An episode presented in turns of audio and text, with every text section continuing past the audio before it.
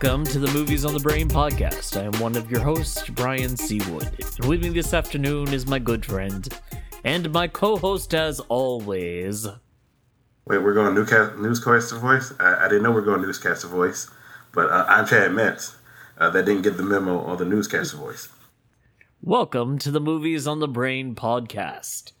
So, Chad, let us talk about the one, the only Buzz Lightyear.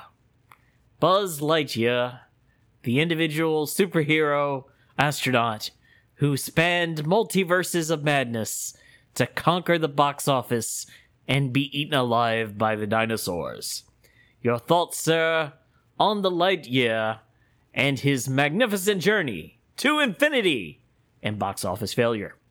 I mean, is it a box office failure? Uh, By Pixar I mean, standards. I mean, and, and considering the quality of the movie and the quality of the the more good positive word of mouth and everything, like yeah, it's it's kind of a disappointment. Although it is the highest grossing animated release uh, in the pandemic era. That'll of course be topped next week by Minions.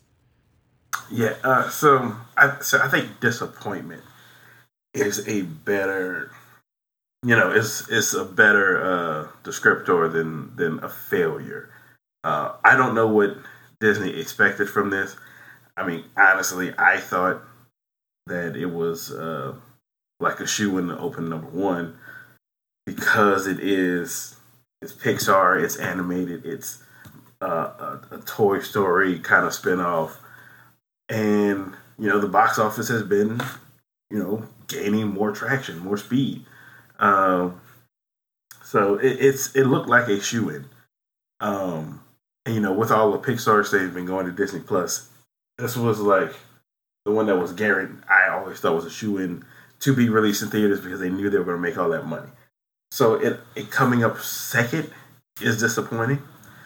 I don't know what what they would have expected. Um, like what numbers they were really looking at. Were they looking at like 80 plus in opening weekend? If so, then yes, it's a really big disappointment. But I think in the in the end, is going to make all this money, and it's going to be you know probably a modest success for Pixar. Um, but I haven't seen it yet, so I don't I don't know how good or not it is. I've heard varying things with you know, but a lot of that is people not understanding why we're even doing this movie or uh, not watching this movie or whatnot. The fact that they so, have to have a, they literally have to have a title card in front of the movie that is like, in 1995, Andy saw this movie. Oh, that that's how that movie. That's how it starts. Yeah, that that title card is accurate. Okay, so because I knew it was going to be something like that because they've been talking enough about it, um, and you know, like I've said before, the whole premise of the movie was breaking my daughter because she was like, "Why? What? What are we doing? How? How did this movie exist with all of the other things surrounding it?" Uh, so it's good. I think it's good that they had the title card. They maybe not the title card, but they explicitly tell you that you know this is the movie that inspired everything else about Buzz, Buzz Lightyear. I wouldn't have gone that route. I would have made this um, the contemporary version of uh, a Buzz movie that was inspired by the things we saw in Toy Story, because this movie just seems to have modern day sensibilities. So I don't really think it matches up with what we saw in 1995. But you know, they did. They went this way. That's fine. Yeah, I mean, like my thing basically is that like we were remember we did a full like hour and a half podcast breakdown on all of the long Twitter thread that they did on Investor Day 2019, and they announced that Lightyear was a thing, and it all like I remember vividly like the visceral response to Tim Allen not being the voice, and that immediately sending people into a frenzy, even though they explained what was going on in the tweet uh, Evans had to come out and say some things, and then and Pixar had to come out and say some things. So like it was the whole deal, and and I remember that very distinctly. The fact that we circled around to that dog eats uh, dog wagging its own tail again four you know four years later when the movie three years later when the movie comes out like is funny to me actually but i love taika in this movie i love the action in this movie chris evans doesn't brings his captain america uh, flair to buzz lightyear which is something that you know i uh, i truly understand and appreciate um and it's it's a man out of time story which kind of you know kind of fits with the with what they uh, what Evans has done with uh, Captain America. So I'm all for it. It's fun. It's it's interesting. It's not the Pixar movie I wanted though. I wanted the Rex movie, uh, but that's just me. Um, and if I can't get a Rex movie, I needed a Slinky the Dog movie.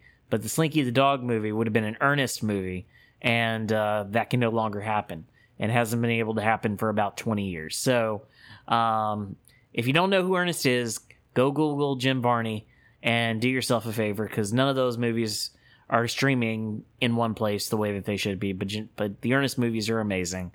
Um, and scare yourself stupid and go to camp and go to jail and play basketball and all the different things. And then you'll realize that a Slinky the Dog movie was completely necessary. Yeah. Every time you bring up Ernest, I can't I always forget that these things are not on Disney Plus where they should be. And I think I, I, think Ernest goes to camp or Ernest goes to jail is on Disney Plus, but everything else is kind of is kind of all over the place. I don't know if it's a a streaming rights thing with the Varney family. I don't know if it's a, a rights thing somewhere else, but yeah, they're not all in one place as they should be. Because it's a, it was a they were all Touchstone movies, so I would assume Disney owns all the rights. Yeah, they so I think it's weird with Ernest because uh, one of the other podcasts I listen to, um, I think is Laser Time. They talked the about Ernest thing? and how, yeah, that yeah that how that's how the character came out. So I don't know. I think the rights are kind of fishy there because of where it started. Even though Disney dis- distributed uh, distributed uh, the movies, I don't know if they actually own the rights to the characters, but you would think that whoever does would see the money that in having it on Disney Plus and make sure that happened. Yeah, I mean, and especially in this age, day and age of consolidation and all of your fan favorites in one place, which is the whole business model of Disney Plus. Um, that those movies have a dedicated fan base. Anybody who's over the age of thirty, between the ages of thirty and forty, I'd say between 30 and 40 or 30 certainly 30 and 45 knows who Ernest was and knows those movies and though they were a valuable part of their their childhood. So it would seem to me you'd want to capitalize on the nostalgia. But again, there's also a chance you could recast uh, the voice of Slinky the dog and for the for the major motion picture that he deserves. Yeah, that would have that would have been something, but you know, Jim was gone too soon. So, what do you think of? uh What do you think of the the fact that the dinosaurs beat it out? I mean, they're on pace for another billion again. I am not surprised. Uh, when we were talking about it last year, I was like, I mean, last week, I was like, you know, the last two made a billion. This one's probably going to make a billion too. These are movies that you know, they're. I'm going to say this, and people will probably get offended, but you shouldn't. Um, but they're the equivalent of the Transformers movies now. At least the first three or four Transformers movies. People like the concept. Uh, they like the nostalgia of it all. And fifteen years back. since since Optimus Prime debuted. It's been that long, man. Um, yeah, Putting it back in theaters next week. Oh, really? Putting the original the original uh, 2005 movie back in theaters. I I think that one is definitely the best of the Bay movies, but as I think about the Bay the Bay movies, it just upsets me more and more. So I don't know. I don't think it upsets can... you. It brings me great joy because I got to sit next to you while you both simultaneously raged out and fell asleep in the same movie. See, this is what this is what the kind of friends you have when his his definition of joy was watching me struggle on on different emotional ends with one movie and finding joy in that. This is my friend, y'all. This this is a person I talk to every week. Hey, I just I just have to remind you also that Academy Award winner Anthony Hopkins was was in that movie. I legit forget that he was in those. I'm not surprised. I legitimately forget that he's in those. By the way, while we're on people that's in those movies, people need to appreciate John Turturro more uh, than just being the guy, the wacky guy in the Transformers movies, because that guy is awesome, and he does not deserve to be anywhere near those those dumpster fires. But that's where he is. That's what a lot of people might have seen the first time. But if you've seen, uh, you know, the Isn't Batman, isn't isn't um isn't multiple Academy Award winner McDormand in there too? what McDormand? Isn't uh isn't Frances in there too? She is in one of them. It's it's back before I knew. I don't know. I don't remember which one she's in. It's back before I knew who she was because I didn't see Fargo until I was way older. But yeah, she's in one of them. It might be the first one. Is it the first or second one? And I didn't realize that until after like her second Oscars, where she kind of you know played like hoity-toity and kind of high and mighty with you know the art and the craft, and I was like, but you in a Transformers movie. But yeah, I Paychecks, forget baby. that. Paychecks, baby, paychecks. Yeah, yeah. So- and they paid a lot of people off. So like here here's my thing. I saw the movie. I have been blown away by the reception to this movie because I seem like it seems to me like I'm the only person who was bored in this movie. Like completely bored because the dinosaur action is sparse until the third act. What is going on is really two separate tracks. You're dealing with the Alan Grant and um, Sattler um, story over here that involves locust, genetically altered locusts that are eating the food supply, and Chris Pratt and Bryce Dallas Howard and old, you know, old girl who let all the dinosaurs out, who's now a teen, and that story, and that's these two stories on separate parallel tracks, and then eventually they merge together in a way that isn't very interesting. Um, but like, it's boring. It's not fun. The villain is a guy who's a really good actor who's done a lot of really amazing things over the years in various character actor roles. Um, they give a redemption story to Wong for some reason, unbeknownst to me or God. Um, they completely do a Last Jedi, re- you know, retcon on, or a, uh, a Rise of Skywalker retcon on uh, the whole uh, clone thing. Turns out that she's not technically a clone. Mommy just injected herself with some things and created her because she wanted to have a baby and then altered that baby's DNA to prevent it from having the genetic disease that she had, um, which is all very messy. Um, uh, they the thing that I think I was most disappointed in was that they threw stuff in that very much seemed like our old boy Chris Terrio when he was talking about Rise of Skywalker, where it's like, here's a checklist of things, we're just going to check these off as we go because they think that we think they'd look good on screen. Chad, you've heard me on this podcast talk for years that my my prop my uh, my pitch for a Jurassic World or a Jurassic Park four or uh, four movie was that the the canister, right? The the shaving cream can that Nedry drops and falls and encases itself in mud, right? And that you would have to go and find that because the coolant in it was getting ready to run out, and then the embryos would no longer be any good, and you get two sides, uh, you know, racing to get to that, um, two teams racing to get that shaving cream can so that they can either destroy it and keep more dinosaurs from being made or get it and make more dinosaurs. That was always my pitch for Jurassic Park 4. That shaving cream can has never been talked about. Never. It has never been seen. It has never been touched. Nothing has been done with that in either one of the two Ter- the two uh, Trevorrow movies. Okay, randomly in the third act, deep in the third act of this movie, the shaving cream can makes an appearance and is not talked about by the individual who has the shaving cream can.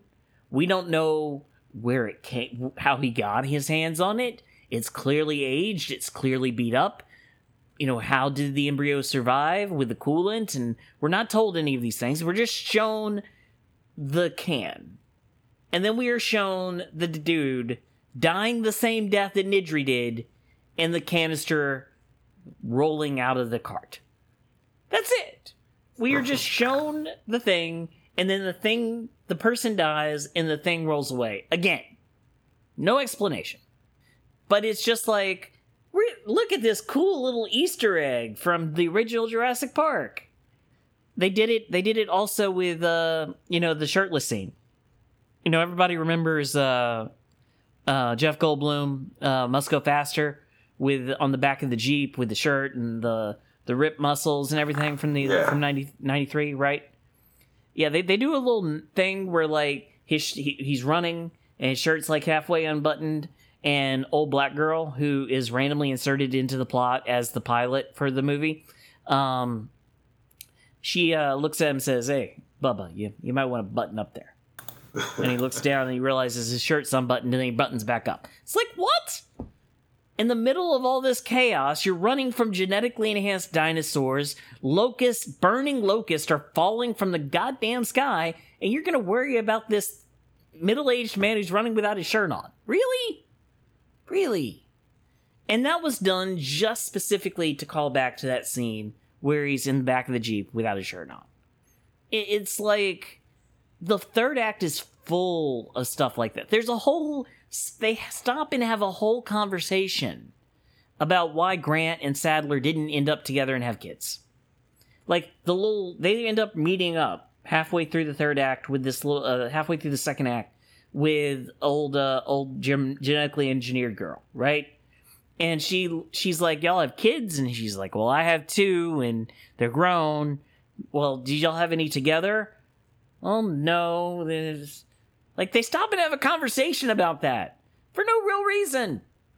These are the kinds of like ham-fisted franchise nod things that pissed everybody off in Rise of Skywalker and yet this film is going to make a billion dollars. It makes no sense to me. Because dinosaurs. But even the dinosaurs, Chad, like they stumble over the names. I'm sitting here in an IMAX screening with a premium sound system, and like they may say the name of the dinosaur once and like really quickly and fastly. Dinosaurs with bird feathers show up for no unknown reason, and they don't explain what the name of the dinosaur is or how the hell it is genetically evolved to the point where it has feathers and can swim. The dinosaur can swim, Chad. Like they they don't say the they don't even name the new giant ass T Rex that they've they've they've put out there. They don't really ever like say its name really. Like it's it's like we're just gonna show you cool things, and you're gonna applaud cool things and eat your popcorn, and then we're all gonna leave happy. And it just is like what? How? What? No, Michael Crichton is turning over in his grave somewhere. Well, um, again, the best thing I got for you is dinosaurs. Like, I expect that kind of stuff from a Fast and the Furious movie.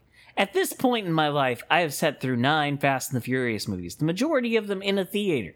I accept the fact that a magnetic a plane can pick up a, a, a car that is flying through the air with a magnet and lead it to safety.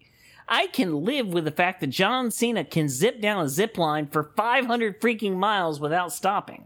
I can't. I can't. I can't. I I can live with the idea of a Pontiac from the 1980s being shot into low orbit slash the outer space. Outer space enough for the International Space Station to take in our boys. Like I they can took live- out a satellite with it. It was freaking outer space. They were in the orbit. I can't. They took it. I can't. They they took a satellite out with it and survived an explosion in space. like I'm okay with that because over the course of the previous nine films, they have escalated from being DVD player thieves to outer space rocket men, and like. Paul Walker's last stunt in the entire franchise is him running up the damn bus as it falls off the side of the cliff. Like, I'm okay with that because they've they've built up that goodwill in me. Jurassic Park, the first one and the second one, and for the third one for that matter, are much more grounded and much more based in Crichton's original novels and the science of it and the in the ethical and moralistic question of should you know just because we can does that mean we should? And that's that's the ethical and, and moral question behind all of crichton's work in those two books. The films grapple with that. These films aren't grappling with that. These films aren't really even criticizing capitalism all that hard. They're just like dinosaurs popcorn eat. Um, again, I really got nothing but but dinosaur. I mean, so I saw the first one, and you know I you saw the one what, with the hamster balls. One with the hamster balls, which was dumb, but you know it's no not no. What was dumb was old secretary girl dying a very long and very excruciating painful death for no reason at all. No no no. That wasn't dumb. That was mean and petty and spiteful for no reason, but it wasn't dumb. Um, but I understood why that one made a billion dollars. It's nostalgia from the first one. It echoes the first one. It's the completion of the part from the first one, and then things go wrong. It's what we always like. It was it was one of the logical steps to take with Jurassic Park. So I understood why that one made a billion. I've still yet to see all of the second one, but what I have seen of the second one makes me not want to ever see any of the other ones. Well, I mean, like the the volcano eruption and the the volcano eruption and the evacu the the evacuation off the island in the in the last movie in, in Fallen Kingdom is not great. But where that movie shines and where that movie thrives is with um is with the haunted house stuff, the gothic mansion stuff when they when they get to the auction and the dinosaurs get loose, and now you've got a raptor running around a haunted house, and them trying to to de- deal with that. It that's a kind of a cool concept that you wouldn't really think of. Um, and then you know at the end you get get old girl letting everybody out, and then you're like, okay, well now we're gonna have a human on on dinosaur war, and the dinosaurs are gonna win, and we're just gonna end with the full destruction of mankind, and we don't even get anything close to that in this. Like the the closing shots of the movie are literally one of them is is is a triceratops walking with elephants just walking along with elephants it's it's lions and and uh, velociraptors running around together on the serengeti like yeah I, I don't know, man. It's those movies. I, I accepted they weren't for me at, with the second one, and especially with the second one making a billion dollars. So this one, it has an audience, and the audience brings in a billion dollars. Uh, I I want to say some of that is you know international and how you know the the translation of dinosaur action translates to you know movie action around the world. But like you said, you know, it sounds like it drags and doesn't have a whole bunch of them sometimes. So the fact that it has the legs going right now with people saying that kind of thing, it just means that you know people just like these movies and whatever. Whenever the dinosaurs show up, they're here for the dinosaurs.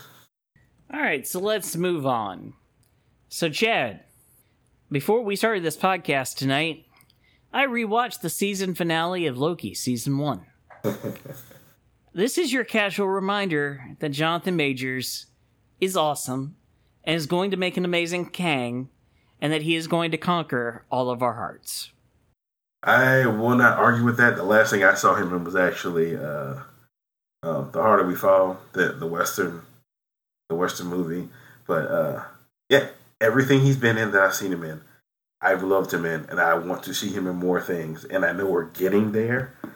Like his, um, you know, his star was ascending right in conjunction with the damn pandemic.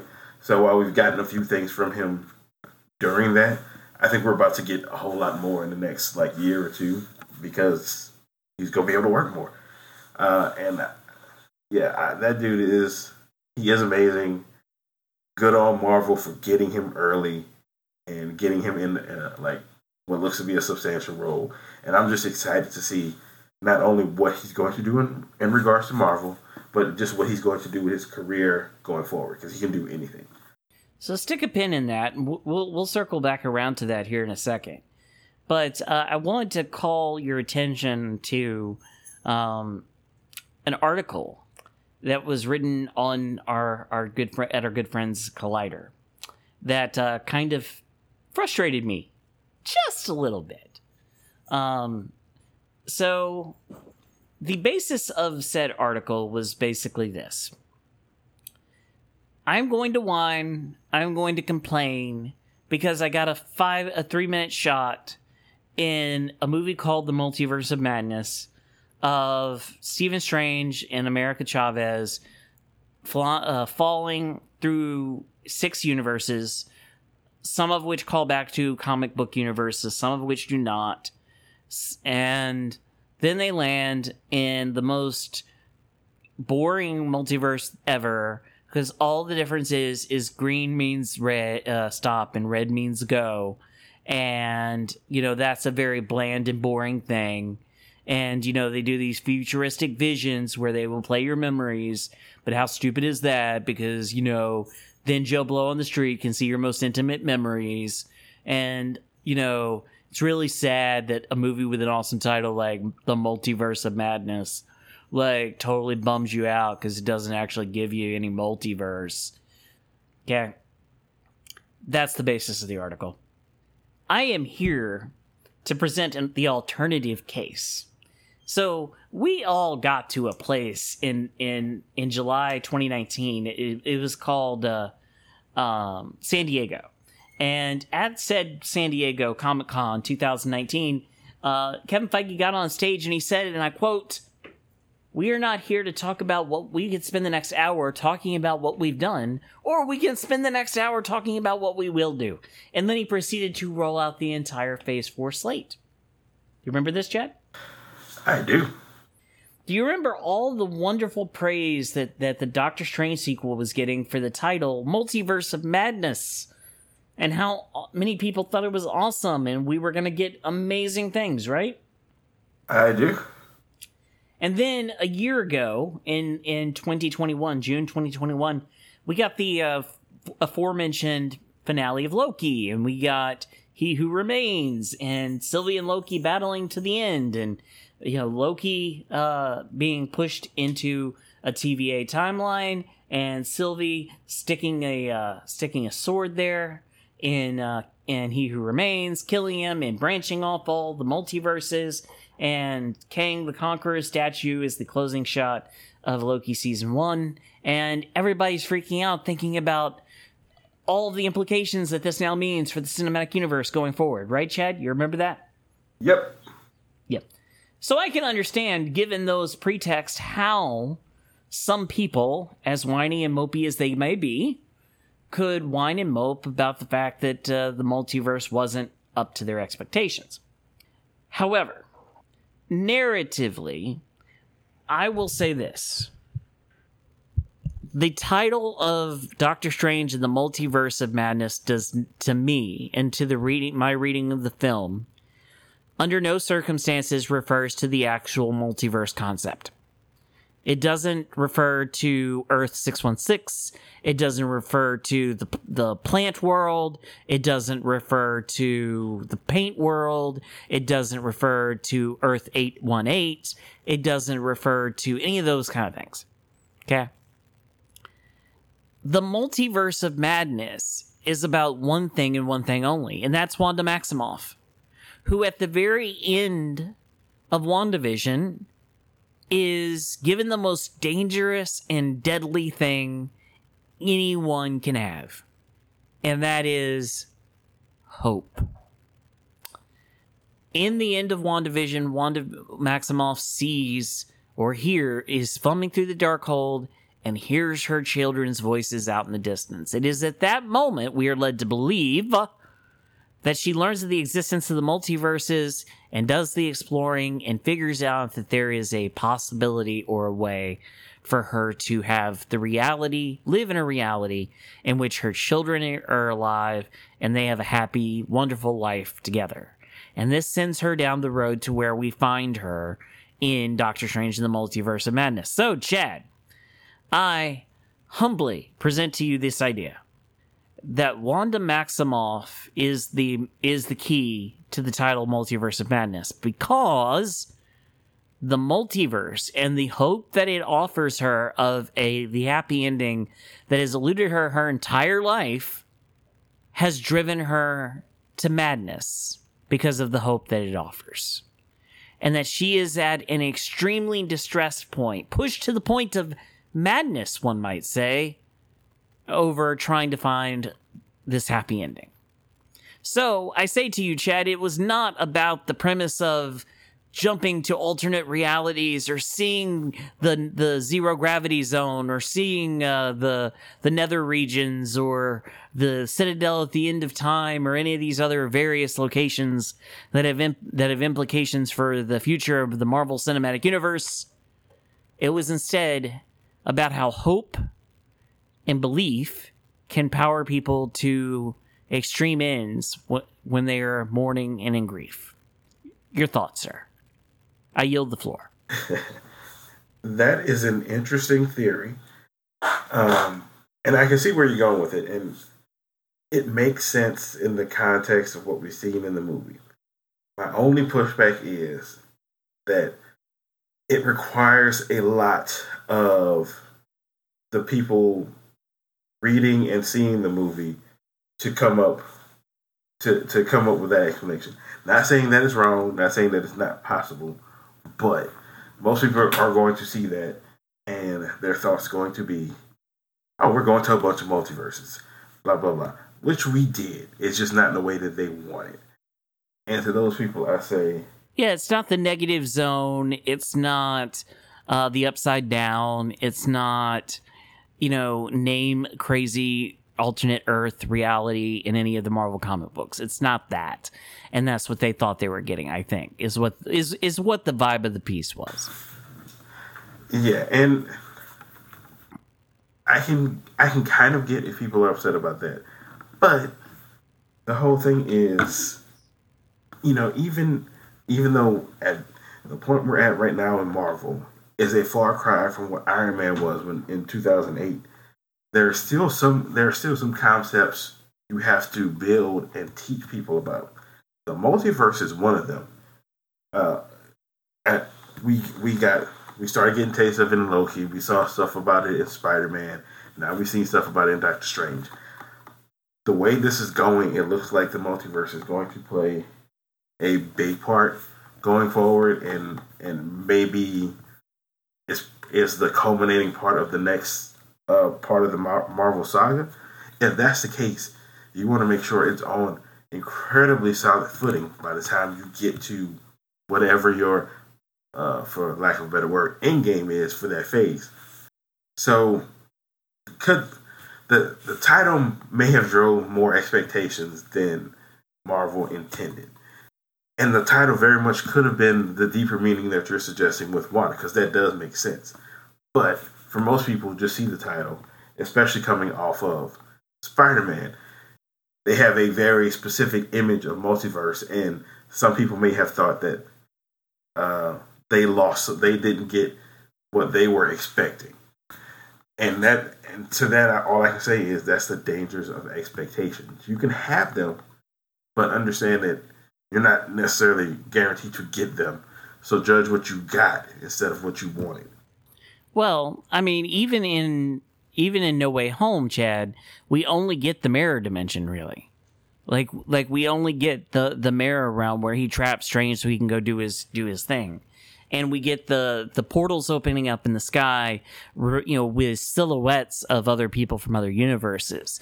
We don't actually jump into another alternate universe the way that we do in, say, uh, into the Spider Verse. So, like, you know, we don't really have that that kind of uh, you know, it, it, you know, multiverse hopping movie, uh, even in No Way Home. Um, I li- like it's a universal thing that like almost everyone can get their heads around. I think is that grief grief leaves an impact. Grief sinks sinks its teeth into you and doesn't let go sometimes. And when you are sad and when you are lonely and when you are heartbroken and you are missing something that is so vital, uh, vitally important and such a big part of who you are and your identity, you you long for it in a way that is deeply moving. Um, uh, Rowling, for all of her shortcomings, does beautiful work writing about grief in the Harry Potter world, um, where they they introduce the idea of both the Mirror of Erised and the Resurrection Stone, both of which play a a role in trapping people to their deaths because they are shown projections or images or shadows of the loved ones that are gone. And they get duped into this they fall into this uh you know the state of constant longing to the point where the the dude with the resurrection stone literally tr- ends up killing himself because he wants to be with his lover so badly that he can now that he can only see but a veil separates him from. And you know it, it, it's a very deep and painful meditation on the idea that you cannot have what is what is lost. Can it, what is lost cannot be found again. And and that's something that hits very deeply and very personally for people who have lost someone that they love and certainly someone who's lost children uh, because parents aren't supposed to outlive their children. And in having to lose your kids even if it is a self-sacrifice even if they are a creation of your own mind even if they are um, fictitious as she is continuously reminded throughout the film they were still hers they were still precious they were still dear to her and while she can somewhat while she can somewhat deal with vision and what vision is, she still has white vision floating around and she knows that. The kids are her focus because losing her kids was the biggest tragedy of that for her. And wanting to resurrect them and wanting to have that that life she didn't get to have with them for more than a week. And when you are offered the hope, when somebody gives you a resurrection stone, when somebody gives you a mirror of when somebody gives you an opportunity to bring your loved one back, when you're in that state and you're so desperate, you're going to do whatever you have to do, whatever you can do to make that happen. And it will drive you, even the best person in the world, to do some very crazy, very messed up things, including ripping, including ripping Reed Richards in half and shredding him like a piece of paper. Or you know making making a poor man's head explode because he talks. Like you will go to extreme lengths to try and achieve the thing that to make the hope real. And i think that's the the point of the movie is like the multiverse and the very idea of an alternate reality where she could be happy drove her to madness. And i i don't think that that's a far leap. And I think that that's the more correct reading of the title instead of so I would I'd be I I would say be happy with the depth and complexity of the movie Marvel gave us and don't be a whiny little coward because you know I shouldn't say coward but like whiny little you know what about the fact that like oh I didn't go to see the negative zone. Uh, who wrote that article? It was uh it was a freelancer I think. Uh Okay. it was it was it was uh Lloyd somebody. I forgot the the last name, but but the, the piece is still up on Collider because it's it's it's very much uh it, it's very much worth a read because it is an interesting take in perspective that basically the movie promised something it didn't deliver. But I have a entirely different reading of that, and it over delivered for me. I'm may I'm not gonna read it. I should read it, but I'm probably not gonna read it. It, it sounds like the kind of thing. Well, while it may have good points, it's probably gonna annoy me that they they pretty much let their expectations uh, control what they actually got. If they didn't like what they got, that's one thing. They didn't like what they got because it's not what they wanted, that's something else. So here's where I come back to to the Jonathan Majors thing. Um, we're going to talk now about phase five and or phase four and phase five and, and some quotes that Kevin Feige has given. And the the way I'm going to tie this back together is um, I feel like there was a pushback in response to Multiverse of Madness, and I saw a couple of uh, uh, articles on Collider and a few other places where it's like, man, this Phase Four sucks. It's so slow. It's so boring. It don't have nothing to do with anything. Everything's so separate. Yes, everything is so spread out. Like it, there's no coherent uh, place that it's going. It has no narrative direction.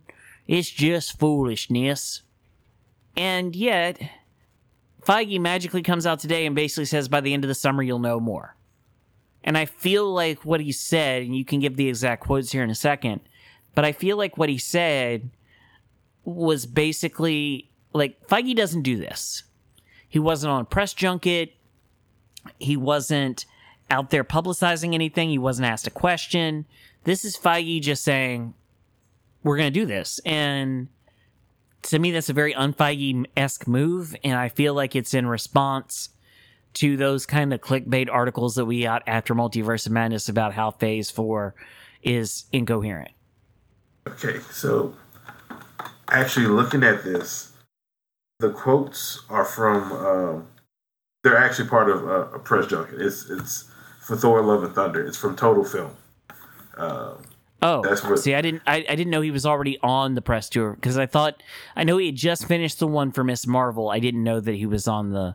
They were already on the Th- Love and Thunder junket, but that would make sense considering the premiere is like the fifth of July. yeah, this, this is from the uh, the cover story of Total Film. So he would have done this interview probably at least a month ago, but uh, here are the quotes from um, that are included in the total film cover story.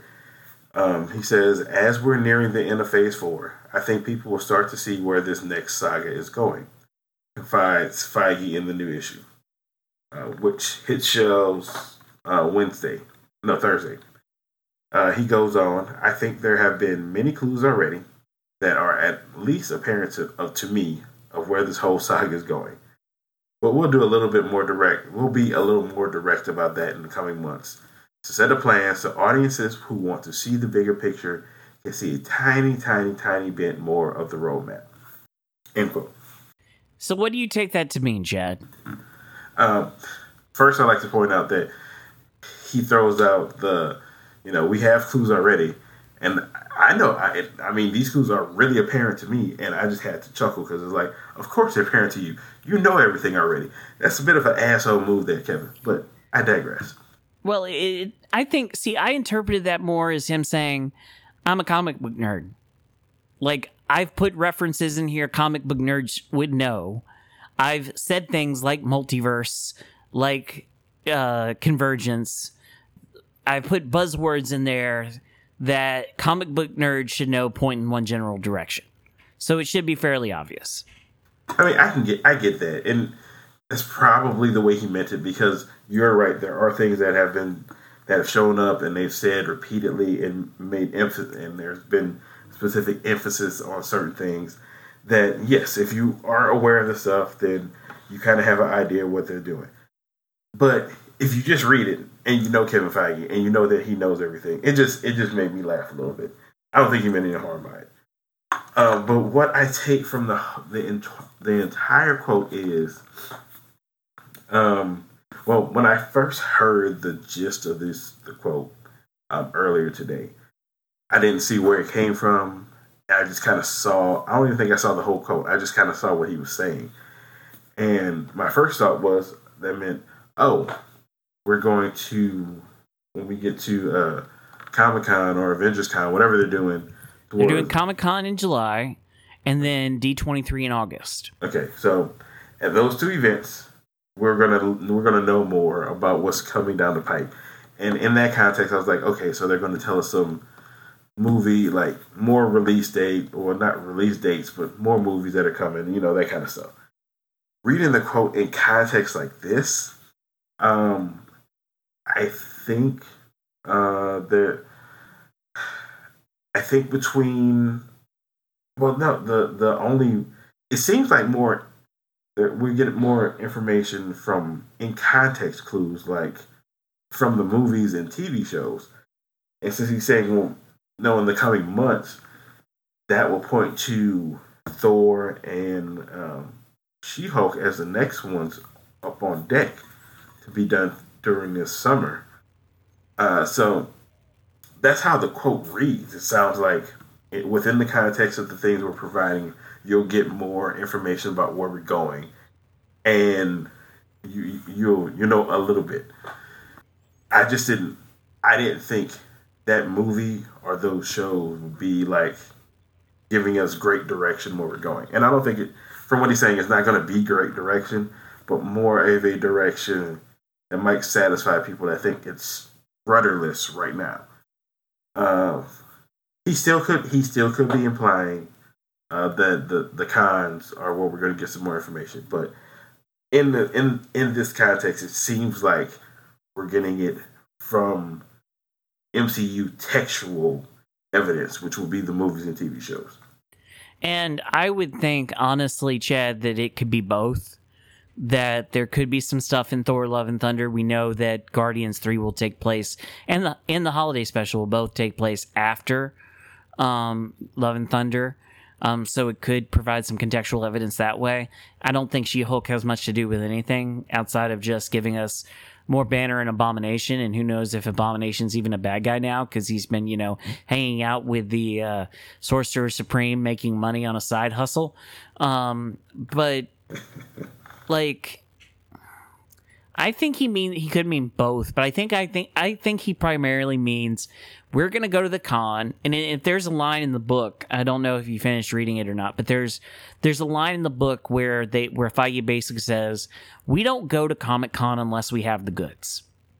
And so if they're going to do hall h and then they're going to turn around and do hall d23 a month later that's what they did in 2019 they went they revealed a bunch of stuff about movies and tv shows at Comic Con in Hall H and and sent everybody on fire and introduced Mahershala Ali as Blade, and then they came back in a month and added Loki and Moon Knight and Miss Marvel and several other TV shows and did a, and did a twenty three panel.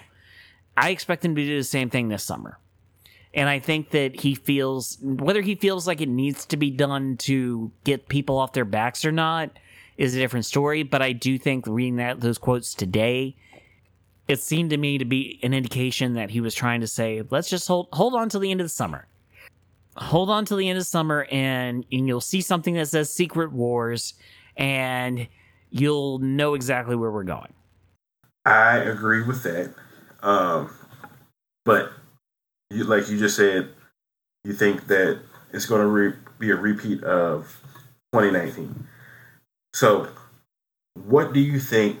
So, what do you think we're going to get at Comic Con, and what are we gonna get at D twenty three? Like, I th- I think as specific as you think you could be. I think at D twenty, I think it, at Comic Con in San Diego and Hall H, you get uh, confirmation about twenty twenty four and twenty twenty five. I think you get confirmation about things like um, that that would include things like a Loki season two, uh, a Blade movie, um, a a Nomar uh, a Namor movie, um, you know the Marvels or whatever's going to happen with the Marvels. Um, you'll get you'll get some Guardians three stuff. You'll get uh, you know basically they'll they'll preview their 2023 slate and they'll give you some titles for 24 and 25 and I think they'll add some TV shows in there, and then in in the 23 and 24 the 24 and 25 slate. And then I think the end the last thing that'll be released at Comic-Con will be the announcement of a Secret Wars movie. And I think that will just make everybody go crazy and I wouldn't be surprised, don't hold me to this, but I would not be surprised if you also get a Young Avengers or a uh, you know, we're already getting a Thunderbolts movie. That'll be announced, I'm sure, at Comic Con. But I I would also expect a Young Avengers movie to also be on the slate.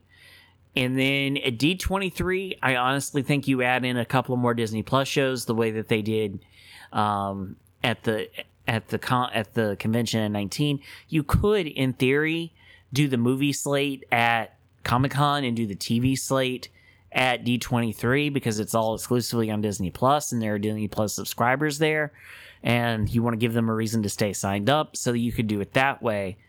Um, but I, I, I also think that if you announce the Secret Wars, you announce it with the director, and um, I, I just don't see any way around that being the Russos. I, I just don't. Okay, so for me, what I think I, I, I agree with largely uh, with large parts of what you're saying. I do think it's going to be you know, it'll kind of when you filter it all down, it'll be movies, Comic Con, TV shows, D23. Uh, I do. I think Comic Con is largely going to be previewing the slate of movies that are coming between now and next Comic Con. So, uh, Black Panther, which is still miraculously coming out in, in November, uh, Ant Man, um, I can't remember the Marvels. You'll probably get something for, especially because Miss Marvel is on right now, and of course Guardians. Um, I I've heard. I think there was an announcement that Blade started filming, so I think you'll get like they'll mention that. Um, and I think anybody that has that's appearing in these movies that are coming out that has a Disney Plus show coming out in the next calendar year they'll probably mention it and maybe uh, do something to get you excited for that a little bit.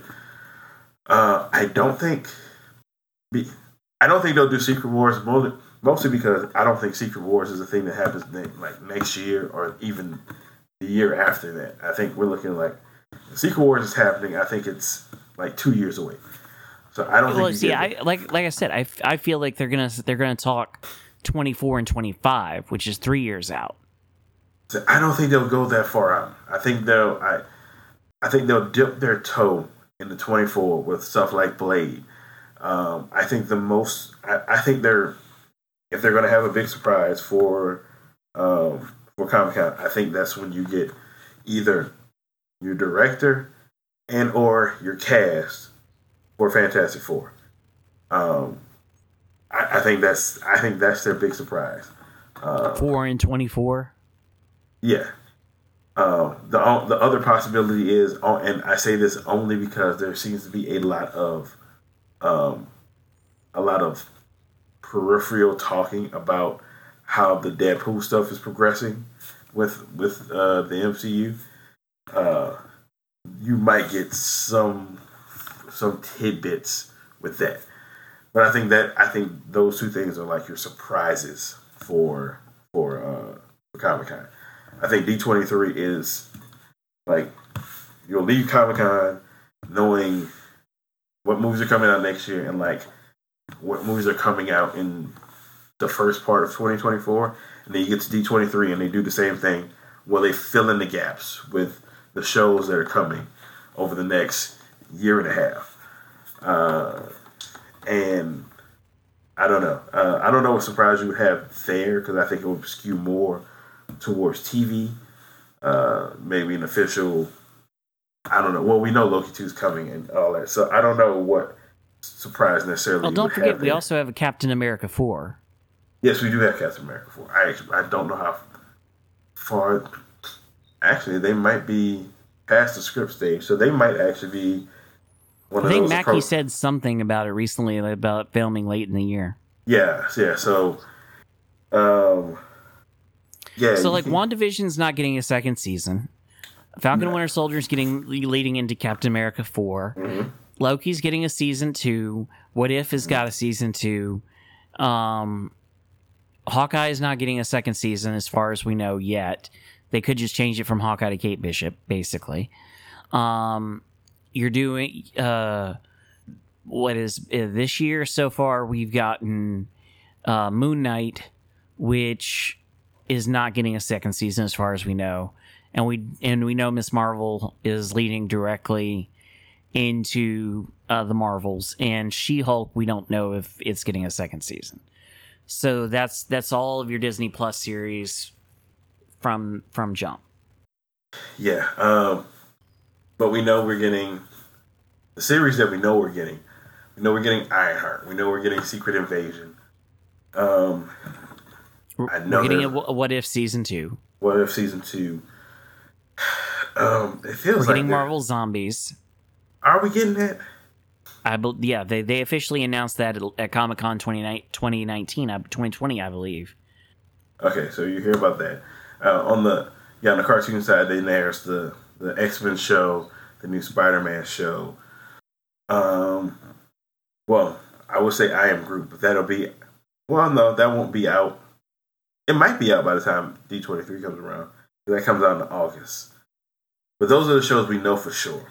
Um, but you have a, you know, there, there's always some other things they can make. Like I thought I think if they go a Young Justice route, I think it'd be, it might be something they skew towards the show, uh, and that could be your announcement at D twenty three for that. But I don't know that. I mean, I don't even know. I don't. Well, I just read the screen. um, I I just I don't I don't know how you tie Young Avengers together at this point. Like I don't know how you tie all those disparate threads together. Like a Thunderbolts movie makes sense because you've had Julia Louis Dreyfus running around connecting all these dots. Young Avengers has not been done the same way.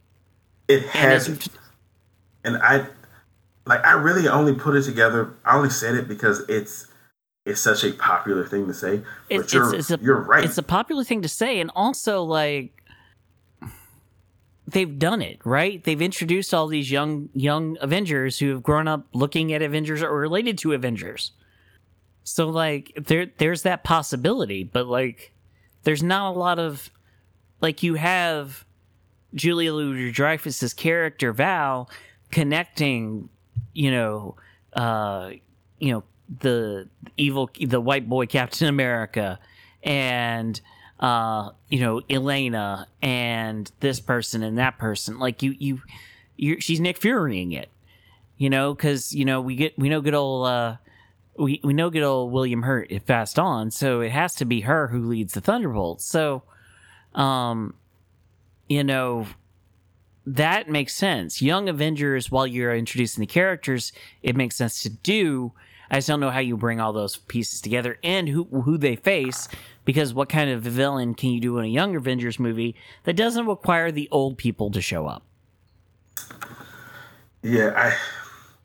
If it were me, just from what everything we know, I think a Young Avengers, like anything with Young Avengers, doesn't happen until we're closer to. If we're doing Secret Wars, I don't think it happens until closer to then, because then there's a natural reason to put all of them together. Uh, I think they'll be like tangentially like connected going before we get to that point, but uh, as of now, that's what I that's what I would do with the Young Avengers.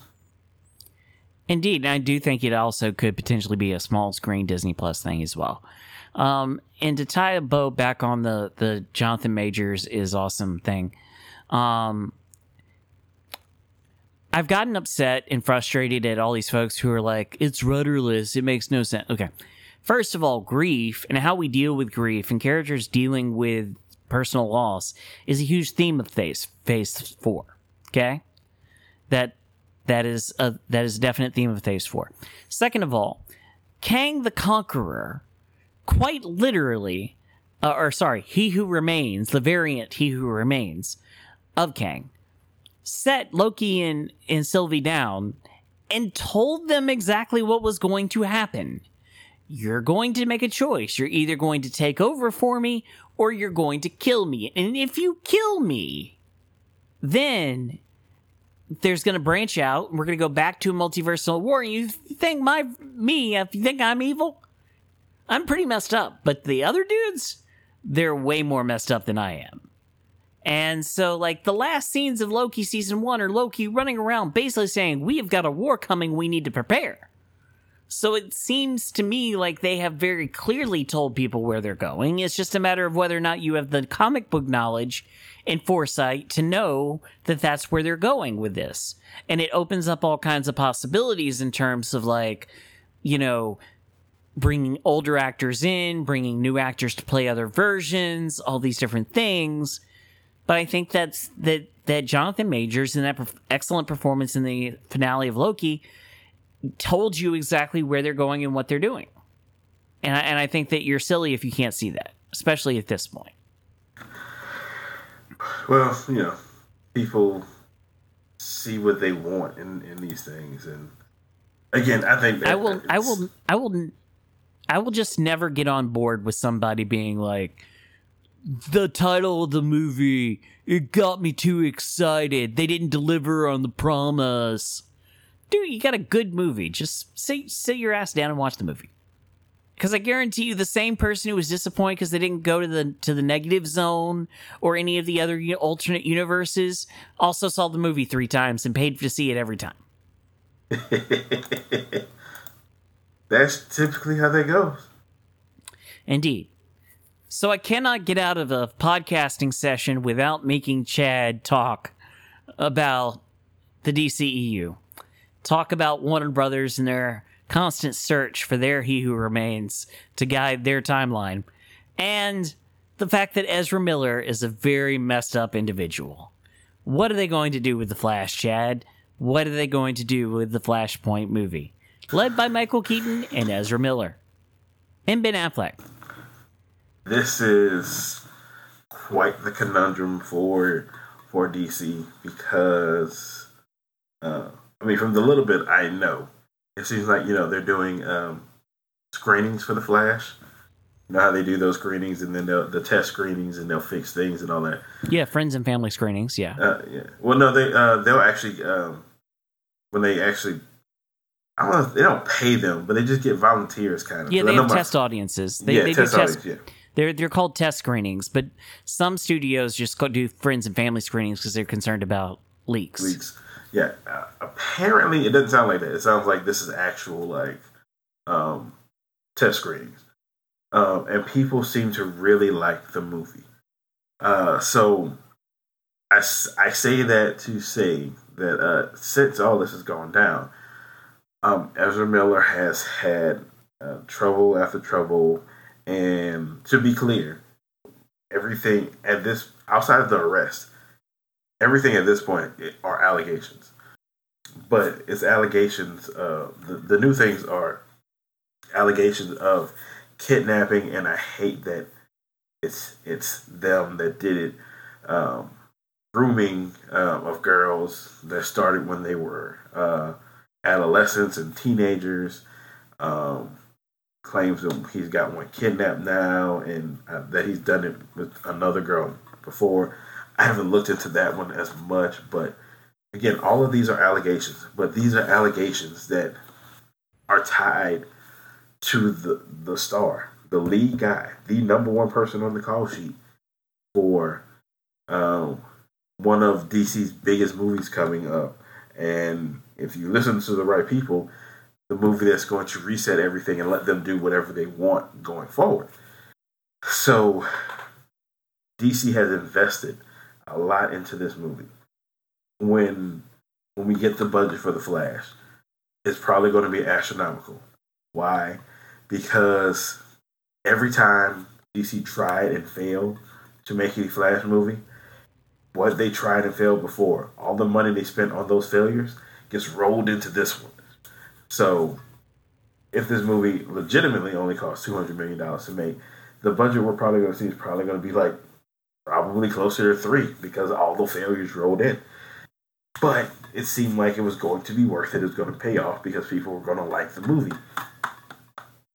But now it's like, can you even show that movie? Because if nothing else happens, you cannot, you cannot have Ezra Miller doing press and talking about this movie. And I mean, unless these allegations will have to be cleared up and he would have to be an like absolutely vindicated, like crystal clear vindication for him to be able to get up there and do this stuff. And even then, he's still going to be asked about what was the experience like. That's not something a movie studio wants to deal with when it's promoting the movie. If it's if these allegations are still just allegations hanging over, they're not going to want to put him on the press tour. And how do you promote this movie without the star?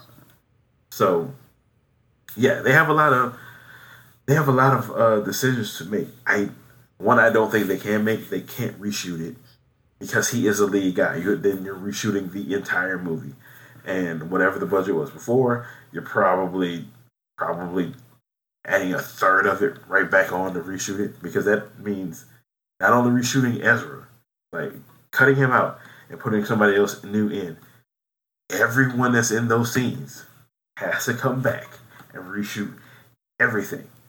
And if you're a movie fan and you've heard the stories of back the first Back to the Future and how what they the pains they went to to reshoot the two to three weeks that Eric Stoltz shot and replace him with uh, Michael J. Fox, it was a grind, and that was only two to three weeks. This movie's done. You can't do that. So is it you cut bait completely and you like wipe your hands of it and just the movie disappears? Or do you do what some people are, are suggesting that the movie goes to uh, HBO Max where you can soft play promotion and, and you actually don't have to do promotion. You could just drop it if you want.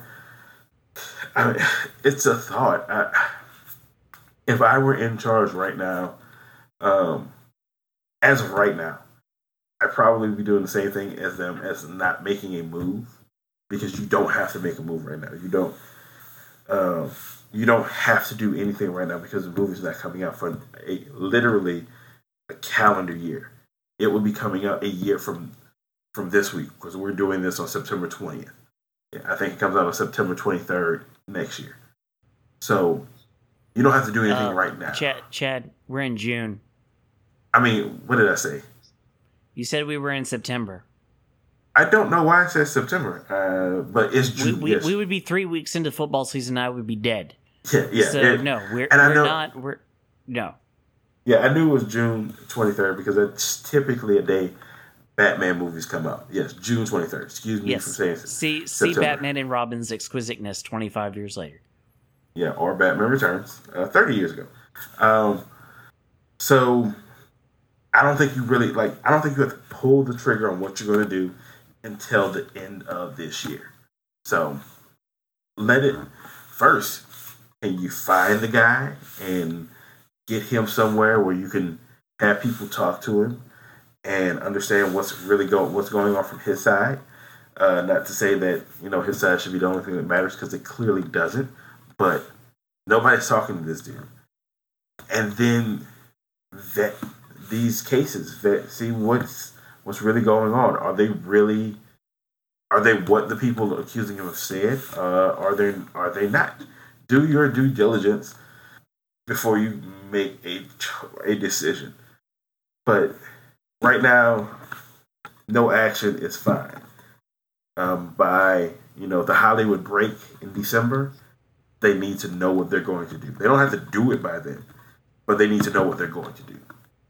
I agree. It's just an interesting and complex situation that's, you know, different from uh, all the money in the world. Um, it's just this film is centered around him, uh, and that's that's a completely different animal when we get in terms of reshooting things. Whereas all the money in the world was fairly easy to reshoot. I think I think all the money in the world was a three two to three week reshoot. So that's kind of a standard thing. This is you're talking about reshooting 12 to 18 weeks, which is a lot more challenging. So, uh, and not financially feasible. I mean, it caused the reason the Justice League budget ballooned the way they did was because they shot the movie twice. Literally shot the movie twice. So I don't think they want to do that. The new regime wants to do that. I just don't think they do. And if they completely just downplay it and put it on, on HBO Max, they lose the money. So um, it'll be interesting to see. But that'll about do it for this week's podcast. If you want to keep up with this podcast, you can follow us on Twitter. I am at BCW Tiger Fan. I'm at the Mets Theory. This is thank you very much, and this is your reminder that the Joker, Joaquin Phoenix, now not only dances after every kill, but he also sings the Star is Born songs the entire time. Thank you very much, and have a pleasant evening. I have a headache now.